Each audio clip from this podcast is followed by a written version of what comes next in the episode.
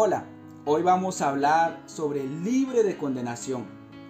Nosotros sabemos quien acepta condenación en su mente vive todo el tiempo pensando en los errores del pasado. Tú no necesitas ignorar el pasado, necesitas apenas creer que toda tu deuda fue pagada por Jesús en la cruz. Nosotros leemos en el libro de Romanos, capítulo 8, versículo 1, que dice, Ahora pues, ninguna condenación hay más para los que están en Cristo Jesús.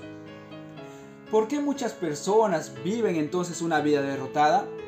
Es porque creen que Dios está molesto con ellos, porque no oraron lo suficiente, no ayunaron, no leyeron la Biblia. Por causa de eso viven una vida angustiada. En un momento declaran que Dios cura todo y en otro momento dicen que Dios les envió una enfermedad para enseñarles una lección. En un momento Dios les hizo prosperar y en el otro momento dicen que Dios les dio una pobreza para que puedan aprender a ser humildes. En un momento creen que Dios les ama, pero la gran parte piensan que Dios está molesto con ellos. Por causa de la obra consumada de Jesús, la ira de Dios no puede estar más sobre nosotros.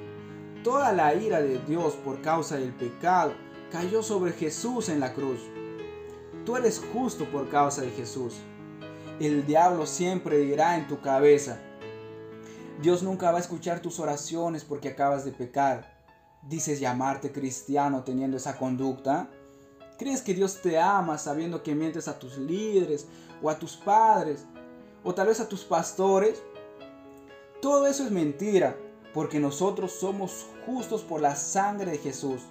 La sangre de Jesús lavó todos nuestros pecados. Rechazar toda condenación no significa que no habrá una evaluación en tu vida. Tú debes de evaluarte, mas haga eso para crecer y no condenarte. Recuerda, aprende con los errores y rechaza toda acusación. Que Dios les bendiga y que Dios pueda suplir toda necesidad que están pasando ahora. Y recuerden, rechaza toda acusación.